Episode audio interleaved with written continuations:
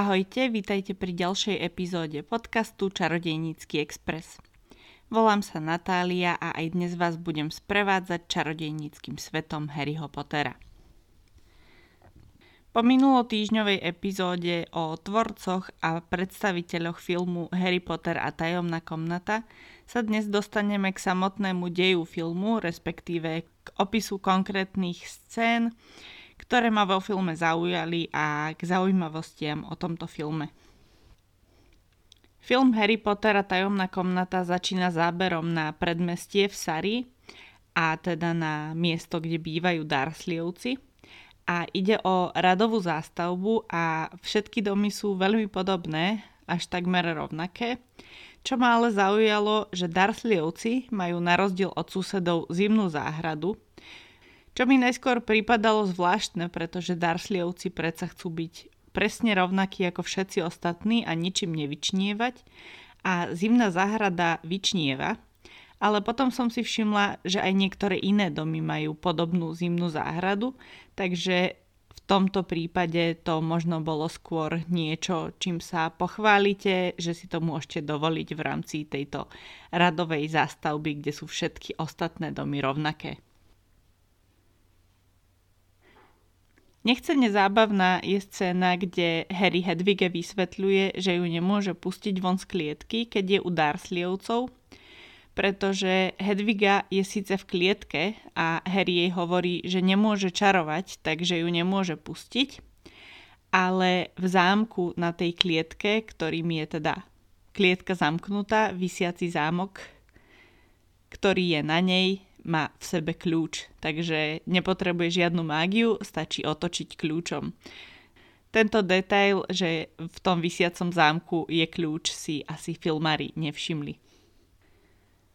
Film začína návštevou Masonovcov u Dursleyovcov a torta, ktorú pripravuje teta Petunia, vyzerá ako upečený sneh s veľmi umelými farbivami na dosiahnutie tej fialovej farby, čiže Niečo ako veľmi zlá Pavlovka. Nevyzerá to zrovna chutne. Milý detail je, že Harryho izba u Dursleyovcov je vyzdobená aspoň tak trochu v chrabromilských farbách. Harry má na stene nejakú vlajočku v chrabromilských farbách a na skríni má obrázok sovy. Takže veľmi milé detaily a Harry ho pokusí nejako si ozvláštniť a zútulniť túto izbu u nenávidených Dursleyovcov. Zaujali ma scény s tým, ako sa Dobby potrestá za to, že Harry mu niečo prezradí, pretože to nie je trestanie sa v afekte, ale pekne s rozvahou.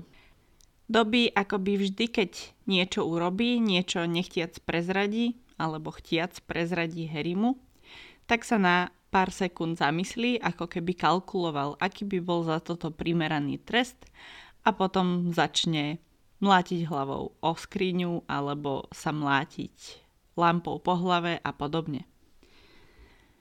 Vysvetlenie Dursleyovcov vo filme, prečo pani Masonovej Harry hodil tortu na hlavu je, že majú synovca, ktorý je mentálne nestabilný a preto ho tajili a zavreli ho v izbe čo mi zase prípada ako niečo, na čo by sa Masonovci asi nemali hnevať. Ale aj v knihe sa hnevali za to, že priletela sova, za čo teoreticky Dursleyovci tiež nemohli a mohlo sa to stať každému. Takže Masonovci sú asi ľahko nahnevateľní.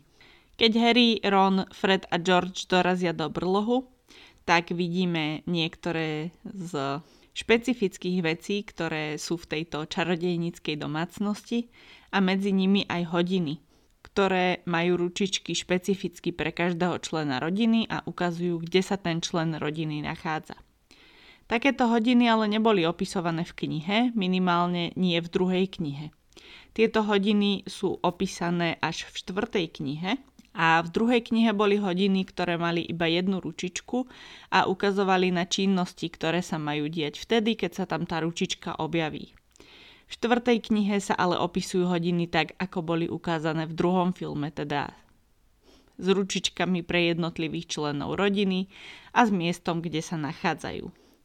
Pozerala som sa na to, či Rowlingová mohla byť inšpirovaná tým, ako filmári vymysleli hodiny v druhom filme, ale štvrtá kniha už v čase natáčania druhého filmu bola vydaná, takže je to Rowlingovej nápad, akurát sa objavil až o dve knihy neskôr. Weasleyovci na to, že sú čarodejníckou rodinou a sú po generácie čistokrvní, tak sa obliekajú dosť muklovsky. A to nie len deti Weasleyovcov, ale aj pani Weasleyová a pán Weasley. Snažila som sa dopatrať k nejakému vysvetleniu alebo nejakému vyjadreniu od kostýmovej dizajnérky tohto filmu Lindy Hemming – ale tá sa vyjadrovala iba k tomu, ako sa obliekala Molly, alebo ako ona obliekla Molly. A hovorila, že teda dôraz dávala na štrikované odevy, keďže Molly štrikuje. A zemité tóny hnedú, zelenú alebo oranžovú a taktiež háčkované detaily a materiály, ktoré netreba žehliť, pretože jej prípadalo, že Molly asi nie je niekto, kto by trávil čas žehlením. Inak táto kostýmová dizajnerka Lindy Hemming pracovala aj na filmoch Lara Croft, na troch Batmanoch, na Wonder Woman alebo na viacerých filmoch o Jamesovi Bondovi. Z Harry Potter filmov pracovala iba na tomto jednom filme a čo sa týka toho, na čo je v tom filme najviac hrdá, tak to boli kostýmy Gilderoya Lockharta. Viem si ešte predstaviť vysvetlenie k tomu, že prečo je ako mukel oblečený Arthur Weasley, pretože práve prišiel z práce, kde chodí na razie do muklovského sveta. V knihe Harry Potter a ohniva čaša sa ale muklovsky veľmi obliekať nevie, takže toto nie je úplne v súlade s tým, ako sú vykresľovaní Weasleyovci v knihách. Keď Arthur príde domov, tak sa zdá, že nie je veľmi prekvapený, že v kuchyni je niekto navyše a vyzerajú výzlievci ako domácnosť, ktorá je otvorená návštevám, ale za celý čas ani v knihách, ani vo filmoch sa domácnosti výzlievcov neobjavil žiadny kamarát ich detí okrem Harryho a Hermiony.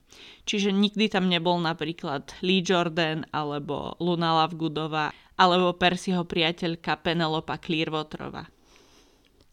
Výzlievci idú vo filme do šikmej uličky vo Vianočných svetroch a toto sa odohráva niekedy v strede augusta.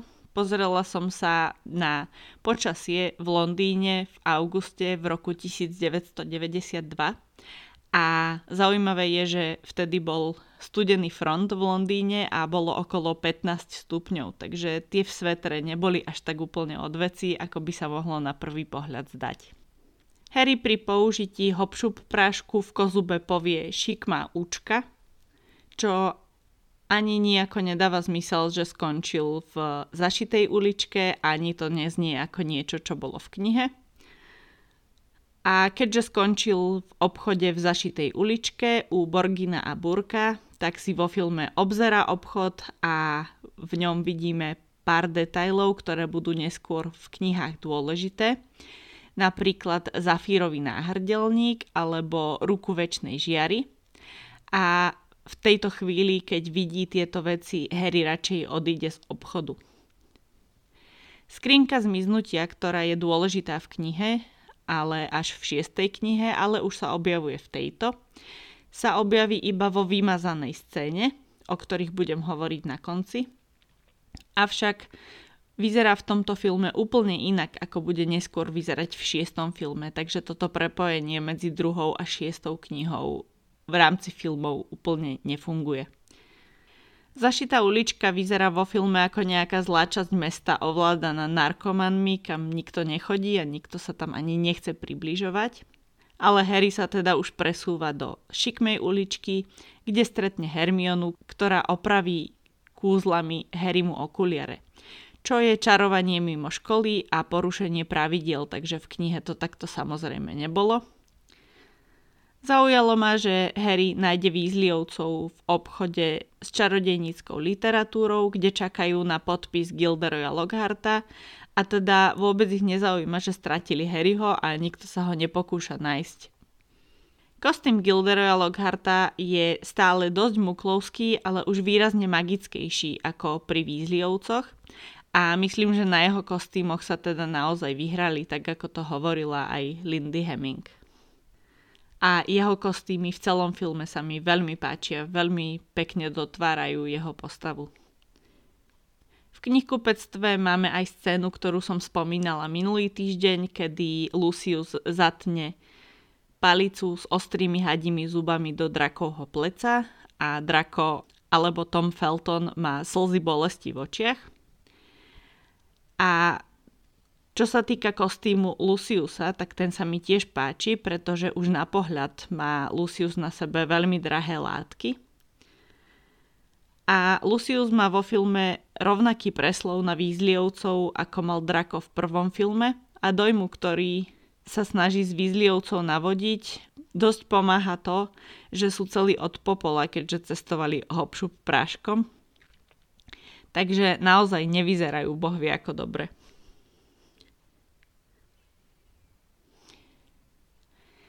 Dôležitou scénou alebo scénami v tomto filme je celý let do Rockfortu začarovaným lietajúcim autom, a ten je ďaleko akčnejší ako v knihe, ale ja tieto scény úplne nemusím. Ale asi chápem, že pre zaujímavosť toho filmu bolo potrebné niečo také tam dodať, ale ja teda nie som úplne fanúšik týchto scén. Z filmu to vyzerá, ako keby naozaj auto prestalo fungovať po prekročení nejakej hranice okolo Rockfortu, čo som spomínala v epizóde o teóriách spojených s touto druhou knihou. A Ronov prútik sa nezlomí z nárazu, ale len z toho, že ho búcha o volant, keď sa snaží auto zastaviť, čiže musel byť už poriadne krehký podľa tohto filmového spracovania. Musím povedať, že zúrivú vrbu som si predstavovala podľa knižnej predlohy úplne inak, ale aj tak sa mi celkom páči čo sa mi nepáči je to, ako trieska do auta akoby kijakmi, lebo vrbu si predsa len nepredstavujem až takú masívnu. Asi to bol najväčší problém alebo najväčšia odlišnosť medzi filmovým spracovaním a mojou predstavou o zúrivej vrbe. Richard Harris už v celom tomto filme vyzerá dosť krehko, možno je to preto, že viem, že zomrel pár mesiacov po natáčaní a nedožil sa ani premiéry ale predsa len teda podľa mňa už to na ňom dosť vidno.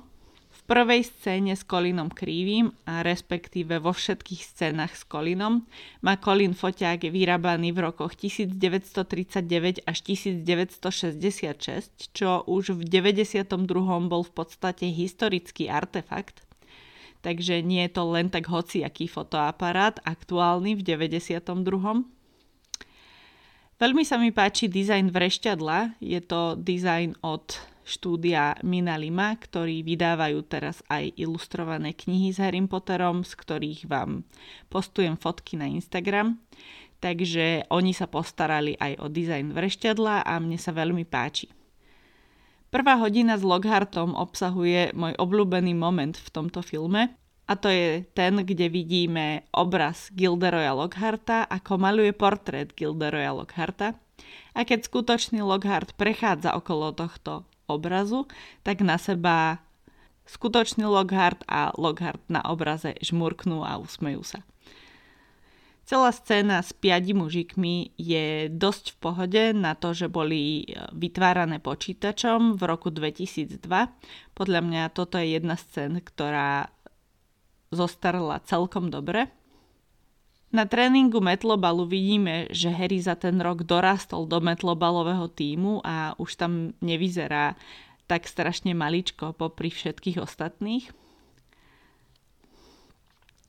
A dostávame sa k najodpornejšej scéne Rona vracajúceho slimáky. Je to veľmi dobre spravené, ale je to fakt odporné a veľmi zle sa mi na to pozera. Vo filme vysvetľuje pojem humusák Hermiona, pretože vo filme vie Hermiona oveľa viac aj veci, čo nemá odkiaľ vedieť a teda ukradla aj niektoré dôležité repliky Ronovi a toto je jedna z nich. V scéne, kde Harry počuje hlas baziliska prvýkrát, tak zároveň vidí aj pavúky, ako v rade za sebou utekajú z hradu a povie, že toto pavúky nikdy nerobia, čo mi najskôr pripadalo zvláštne, ale potom som si uvedomila, že Harry žil v komore pod schodmi, takže Harry je v podstate znalec pavúkov a môže si dovoliť povedať niečo také. Filch na objavenie svojej skamenenej mačky reaguje menej nešťastne a oveľa viac agresívne ako v knihe. A znovu tu máme repliku od Hermiony, že hlasy nie sú dobrým znamením ani v čarodejníckom svete, čo je zase niečo, čo Hermiona nemá odkiaľ vedieť, lebo toto nie sú úplne veci, čo sa dočítate v knihách. Na to musíte v čarodejníckom svete vyrastať, čiže toto je replika, ktorú mal povedať Ron a nie Hermiona. Vo filme sa informácie o tajomnej komnate študenti nedozvedajú od profesora Binsa na hodine dejin mágie, ale na transfigurácii od profesorky McGonagallovej. A táto scéna sa tak nezdá, ale bola veľmi náročná na nakrúcanie. A to podľa knihy Toma Feltona, ktorú som už viackrát spomínala aj tu, aj na Instagrame.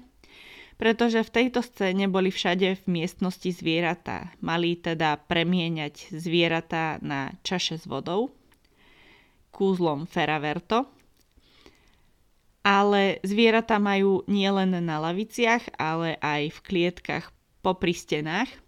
A v jednej z týchto klietok je aj pavián.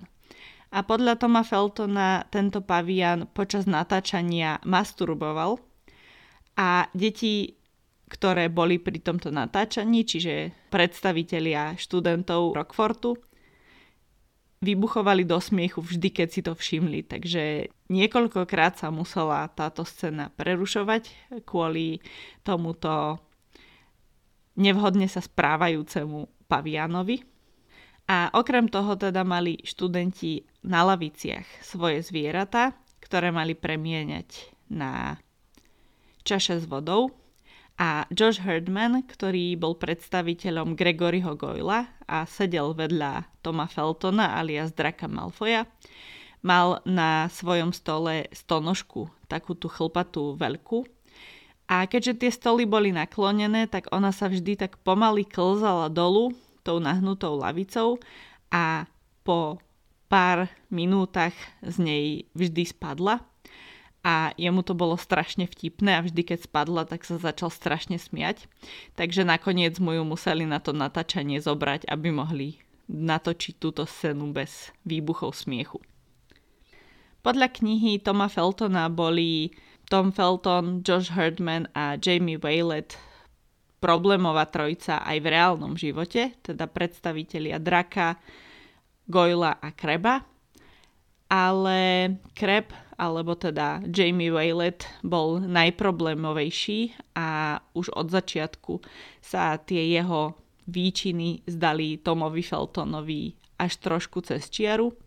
A teda už som spomínala, že Jamie Waylet nedokončil natáčanie Harryho Pottera, pretože mal problémy so zákonom a teda musel si odsedieť aj nejaký čas vo vezení. Metlobal už v tomto filme aspoň podľa mňa vyzerá lepšie ako v prvom filme, ale trošku ma vyrušilo, že tam v hľadisku sedí Lucius Malfoy, pretože nikdy sa nespomínalo, že by rodičia mohli chodiť na metlobalové zápasy. Aj keď určite by chceli, lebo chcete svoje dieťa vidieť športovať alebo teda chodiť na jeho zápasy, to je asi niečo bežné, akurát sa to nikdy nespomínalo v knihách. Dobby ukazuje Harrymu v nemocničnom krídle, ako si prežahlil prsty a zaujímavosťou je, že teda Dobby má iba 4 prsty a nie 5. Keď Mirta skočí do svojho záchoda, keď sa urazí na Harryho alebo Rona, tak zo záchodu vyšplechne voda, čo by nemalo byť možné, keďže Mirta je duch a teda nehmotná. Ďalšou veľmi dôležitou a veľmi zaujímavou pre mňa scénou je scéna z klubu duelantov, z ktorej mám veľmi zmiešané pocity. Veľkým negatívom tejto scény je to, že všetky kúzla robia to isté. Je jedno, čo Harry alebo Draco povedia, výsledok je taký, že toho druhého odhodí dozadu a spadne na zem. Je jedno, aké kúzlo použili, efekt je ten istý. Ďalší problém, ktorý je úplný detail, ale teda spomeniem ho, je to, že Snape použil na odstránenie hada kúzlo Vipera Evaneska a Vipera alebo Viper je zmia, pričom ten had, ktorý je zobrazený vo filme je kobra, takže použil akoby nesprávne zaklinadlo alebo zaklinadlo na nesprávneho hada. Veľkým pozitívom scény z klubu duelantov je to, že keby sme sa na to pozerali ako na film o Gilderovi Lockhartovi, tak toto je vrcholná scéna filmu, pretože od kostýmu cez jeho herecký výkon je to úplne skvelé. Vchod do riaditeľne je celkom cool vo filme, aj celá miestnosť riaditeľne sa mi dosť páči. Takže táto scéna bola, myslím, veľmi pekne zvládnutá. Tento film je oveľa menej vianočný ako prvý film, ale predsa len je tam jedna vianočná scéna, teda scéna, kde vidíme záber na vianočne vyzdobenú veľkú sieň. Ale čo sa mi tam nepáči sú stoly a lavice, pretože vyzerajú podľa mňa veľmi lacno. Sú z takého veľmi lesklého dreva, čo vyzerá trochu zvláštne. A nepáči sa mi, že sú tam lavice, lebo to vyzerá uh, tak lacno. Veľká sieň bola inšpirovaná jedálňou v eh, Oxforde, v Christchurch College, kde som bola a výrazný rozdiel medzi Veľkou sieňou a Christchurch College jedálňou je ten, že tam majú za tými stolmi stoličky a nie lavice. A vyzerá to oveľa lepšie. V tomto filme je aj jediná replika Jamieho Wayleta, alebo teda Kreba, vo všetkých Harry Potter filmoch a to je, keď povie cool, keď nájdu mafiny. A to je preto, že keď Jamie Waylet síce hral Kreba, respektíve Rona premeneného na Kreba, tak to bolo predabované vo filme a repliky hovoril Ron, respektíve Rupert Grint. Premena Harryho na Goyla je podľa mňa spravená super. Koža mu začne bublať a ani neviem ako a kedy, ale zrazu sa tam nejako postupne z Harryho stane Goyle. A neviem, ako to urobili, ale vyzerá to super. Goyle Harry si po premene nechá na tvári okuliare vo filme a Draco, respektíve Tom Felton, zabudol repliku, ktorú mal povedať a improvizoval. A keď Goyle Harry povie, že má okuliare, lebo čítal, tak Tom Felton sa opýta, vieš čítať? Čo bola improvizovaná replika, takže super.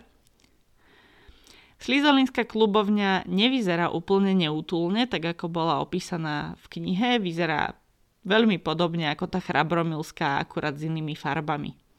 Hermiona ako mačka vyzerá fakt hrozne, ale to je asi zámer, čo sa mi nepáčilo vo filme je denník Toma Ridla, pretože ma vyrušuje, že tam zlatým písmom napísané meno Tom Marvolo Riddle, keďže Tom ho kupoval ako chudobná sírota niekde v muklovskom obchode v Londýne, takže asi by si to nedal personalizovať zlatým písmom.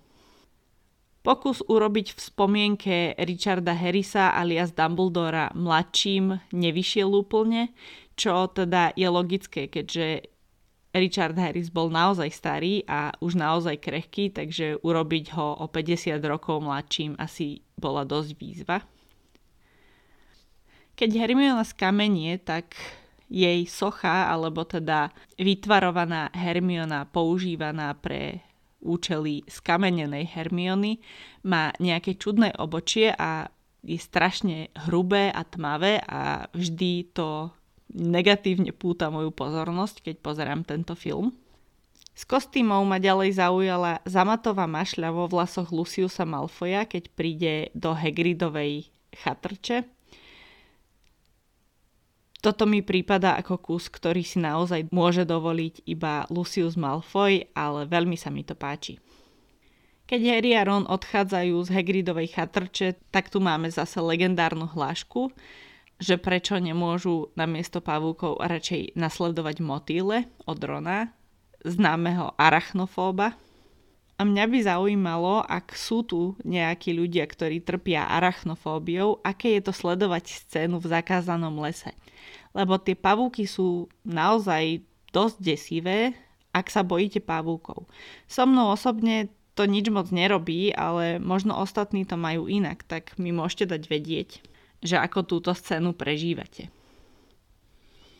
Harry proti pavúkom používa v zakázanom lese zaklinadlo, ktoré videl použiť Toma Ridla v spomienke, čo je zaujímavý nápad filmárov, toto v knihe vôbec nebolo. To zaklinadlo je Arania exumei. Keď ich v zakázanom lese naháňajú pavúky, tak má zo všetkých tých rýchlo kmitajúcich nôh až striaslo. Mala som nejakú fyzickú reakciu na túto scénu a to sa pavúkov naozaj vôbec nebojím, takže ak sa bojíte pavúkov, tak to asi nie je úplne príjemné. Harry a Ron nájdú v Hermioninej ruke vytrhnutú stranu z knihy o baziliskovi a ako otázka do nejakého extrémne ťažkého kvízu by mohla byť otázka, na akej strane sa nachádza táto zmienka o baziliskovi. Ak som to správne prečítala, tak by to mala byť strana 721. Zabavným detailom vo filme je, že na Lockhartovom stole je parochňa, čiže naznačenie, že ani tie Lockhartové slávne krásne vlasy nie sú skutočné. Vo filme na rozdiel od knihy má zvlečená koža baziliska správnu farbu, čiže žiadnu. A scéna, ktorá ma v tomto filme veľmi irituje, je scéna, kedy spadne v tajomnej komnate strop a spadne tak, že sa okrúhle kamene kotúľajú po komnate, čo je dosť nerealistické zobrazenie padajúceho stropu a fakt ma to vyrušuje. Čo je ale myslím veľmi pekné je vchod do tajomnej komnaty, aj keď vyzerá to viac ako stroj ako ako mágia, ale páči sa mi to. Tajomná komnata je tiež majestátna a myslím, že veľmi dobre vyzerajúca, avšak socha Salazara Slizolina mala byť aj s telom, čo teda filmári podľa mňa mohli zachovať. Tom Riddle v tomto filme je naozaj pekný a viem si predstaviť, že to mohol byť v tomto veku niekto, koho by ste chceli nasledovať a vyzerá naozaj ako charizmatický líder. Bazilisk je v tomto filme, ako som už spomínala, nejakou kombináciou plaza a draka. Podľa mňa by mohol byť viac zelený, ale inak je super, naozaj vyzerá dosť desivo. Ale čo zase ma trošku sklamalo, je chrabromilov meč, pretože Harry je predsa len 12-ročný chalan, alebo takmer 13-ročný chalan a ten meč je pre ňoho úplne akurát, takže v rukách dospelého Richarda Chrabromila asi vyzeral ako taká úbohá palička. Nie som fanúšik ohňostrojového štýlu zničenia Toma Ridla, podobne ako to bude v poslednom filme, keď veľmi efektne sa telo Toma Ridla rozpadne. Tu je to síce iba spomienka, takže mohol sa rozpadnúť, ale aj tak to bolo podľa mňa zbytočne prehnane efektné. Ale čo sa mi páči, je to, ako je zničený denník, to, ako sa z neho valí tá čierna krv a ten klokotavý zvuk valiacej sa krvi k tomu sa mi fakt páči. Čo tiež mohlo byť krajšie vo filme je vták Fénix. Predstavovala som si ho asi viac ako labuť, nielen veľkosťou, ale aj výzorom. Takže z Fénixa som pri prvom pozeraní tohto filmu bola trochu sklamaná. Veľmi známa a často diskutovaná je aj scéna s Luciusom Malfoyom, kedy po tom, čo Harry oslobodí Dobbyho, Lucius povie na Harryho Avada, ako keby ho chcel zabiť. A vysvetlenie k tomu je, že Jason Isaacs, ktorý hral Luciusa Malfoya, práve v čase natáčania tohto filmu čítal knihu Harry Potter a ohnivá čaša. A zapamätal si práve zaklínadlo Avada Kedavra. A keď mal túto scénu točiť, tak mu povedali, že má nejaké zaklinadlo povedať. A on si spomenul práve na toto. A z nejakého dôvodu zrovna tento záber použili vo filme, čiže záber, kde hovorí Avada, čo vôbec nedáva zmysel, že by chcel Harryho zabiť na chodbe Rockfortu. Zaujímavý detail, ktorý som si nikdy nevšimla, je, že na záverečnej hostine je Ronov habit menej čierny ako habity všetkých ostatných. Je možné, že to tak je v celom filme, ale všimla som si to až na konci, čo dáva zmysel, keďže Ronov habit na rozdiel od ostatných nie je nový, ale už bol nosený oveľa dlhšie.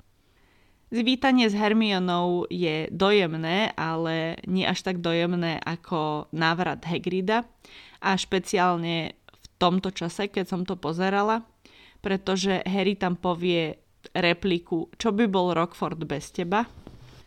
V anglickom origináli There's no Hogwarts without you, Hagrid – a toto je replika, ktorá sa objavovala takmer na každom obrázku s Robím Coltraneom, keď minulý rok zomrel. Takže toto bolo špeciálne dojemné. Hagridovi na konci všetci tlieskajú a vstávajú zo stoličiek a to aj niektorí slizolinčania. Kreb sa tiež pridá a tlieska a už vstáva zo stoličky a Malfoy ho zahábiť stiahne naspäť. Toto vraj nebolo v scenári a Jamie Waylet naozaj zabudol, že sa nemá postaviť a tlieskať a Tom Felton ho naozaj stiahol naspäť. A práve túto akoby nepodarenú scénu nechali vo filme. A táto scéna je zaujímavá tiež tým, že scenarista Steve Klaus toto nedal do scenára, ale bol to nápad režiséra Chrisa Columbusa, ten standing ovation pre Hagrida a vraj mali k tomuto dosť búrlivú diskusiu, pretože scenárista s tým dosť nesúhlasil, aby táto scéna tam bola. No a na záver som si ešte pre vás pripravila vymazané scény z tohto filmu. Niektoré scény, ktoré spomeniem, sú v podstate iba dlhšími verziami tých scén, ktoré vo filme boli. A to sa týka napríklad scény s Masonovcami, ktorá je medzi vymazanými scénami dlhšia Takisto scéna s letiacim autom, kde auto skoro narazilo do veže stanice. Scéna z Metlobalu je takisto o niečo dlhšia, ale tu teda dobre, že vymazali, lebo kto chce viac Metlobalu. Dlhšia je aj scéna, kedy Harry stretne Hagrida s mŕtvými kohútmi, tesne pred tým, ako narazí na skameneného takmer bezhlavého Nika a Justina Finch Fletchleyho a takisto scéna s Všehodžusom je medzi vymazanými scénami dlhšia a je tam zaujímavé to, že Harry a Ron vracajúci sa zo Slizolinskej klubovne stretnú už polopremenený naspäť skutočného Kreba a Goyla. Scénami, ktoré vôbec neboli vo filme a sú medzi vymazanými scénami sú scény, kde Ron spozná meno na denníku teda meno Tom Marvel Riddle ako meno z trofeje, ktorú musel čistiť. Takisto scéna, kde Fred a George hovoria o Harrym ako o Slizolinovom potomkovi a Harry vybuchne, že všetci ho podozrievajú a že možno je naozaj Slizolinov potomok. Ďalej scéna, kde Harry sám sedí na skale nad Rockfortom a rozmýšľa, kto vlastne je – to je taká čudná scéna, ktorá asi má byť dojemná, ale mne sa teda vôbec nepačila, takže dobre, že sa do filmu nedostala. Čo si ale myslím, že mohlo byť vo filme, je scéna, kde má Harry rozhovor s Justinom Finchom Fletchlim, kde mu Justin povie, že je z muklovskej rodiny a tiež scéna, kde Harry počuje, ako sa biflomorčania o ňom rozprávajú ako o Slizolinovom potomkovi. Vymazaná je tiež jedna scéna s Colinom, ktorá bola celkom vtipná. A tiež scéna, kde Lockhart dáva študentom kvíz o sebe. Takisto vymazaná scéna je tá, kde Harry nájde Filčov list z kurzu čarovania, ktorá mohla dodať kontext pre film, ale asi by to chcelo dodatočné vysvetlenie, takže radšej sa filmári rozhodli to, že Phil je šmukel úplne z filmu vynechať. No a celkom dôležitá scéna, podľa mňa, ktorá je vymazaná, je scéna u Borgina a Burka, kde sa Harry skrie do skrinky zmiznutia, ktorá síce vyzerá úplne inak v tejto scéne ako nejaký mučiaci nástroj, ale táto scéna ukazuje Luciusovú krutosť voči drakovi a to, že drako to nemá asi doma úplne úžasné. A táto scéna by podľa mňa dobre dotvárala drakovú postavu. A tiež ukazuje Luciusa ako temného čarodejníka, pretože Lucius v tejto scéne predáva inkriminujúce objekty Borginovi. No a scéna, ktorá bola v knihe celkom dôležitá a do filmu sa nedostala vôbec, a to tak, že nebola vôbec natočená, je oslava úmrtín, čo som si vždy hovorila, že nepotrebujem vidieť a že mi to v tom filme nechýba, ale ak by niekedy vznikol seriál o Harry Potterovi, tak dúfam, že toto by nevynechali a že by sme sa dočkali aj zobrazenia tejto udalosti. No a čo sa týka môjho celkového hodnotenia filmu, tak ešte stále toto je film, ktorý nepatrí k mojim obľúbeným. Je to film o mojej najmenej obľúbenej knihe zo série ale keď sa na to pozerám ako na film o Gilderovi Lockhartovi a Luciusovi Malfoyovi, tak je to úplne skvelé, lebo toto sú vo filme moje dve najobľúbenejšie postavy. Už som to spomínala aj pri castingu, alebo teda obsadení. Myslím, že títo dvaja herci stvárnili svoje postavy úplne perfektne a naozaj každú scénu s týmito dvoma som si vo filme užívala, takže našla som si v tomto filme toto najväčšie pozitívum a celkovo mám tento film aj vďaka týmto dvom dosť rada, takže určite si ho vždy rada pozriem. No a keďže sme celý čas v tejto knihe a v tomto filme rozoberali čistokrvných čarodejníkov a pôvod čarodejníkov a podobné záležitosti, tak na Hero Hero sa môžete tešiť v tento mesiac na novú epizódu, ktorá bude o posvetnej 28, teda o 28 čistokrvných rodinách, ktoré boli tak dokonale čistokrvné, že si zaslúžili byť na zozname, ktorý vytvoril neznámy autor a ktorý Rowlingová zverejnila na stránke Pottermore. Takže o tom, ktoré rodiny sú na zozname, o tom, kto sú predstavitelia týchto rodín, ktorých poznáme z kníh a filmov a o tom, prečo niektoré rodiny na zozname nie sú, si môžete vypočuť už tento mesiac v novej epizóde na Hero Hero. A ak ešte nie ste podporovateľmi tohto podcastu na Hero Hero, tak vás srdečne pozývam. Nájdete tam už teraz 5 bonusových epizód, nová pribudne každý mesiac a link na Hero Hero nájdete v popise tohto podcastu. Ďakujem, že ste si znova vypočuli podcast Čarodejnícky Express a teším sa na vás zasa o týždeň. Majte sa krásne.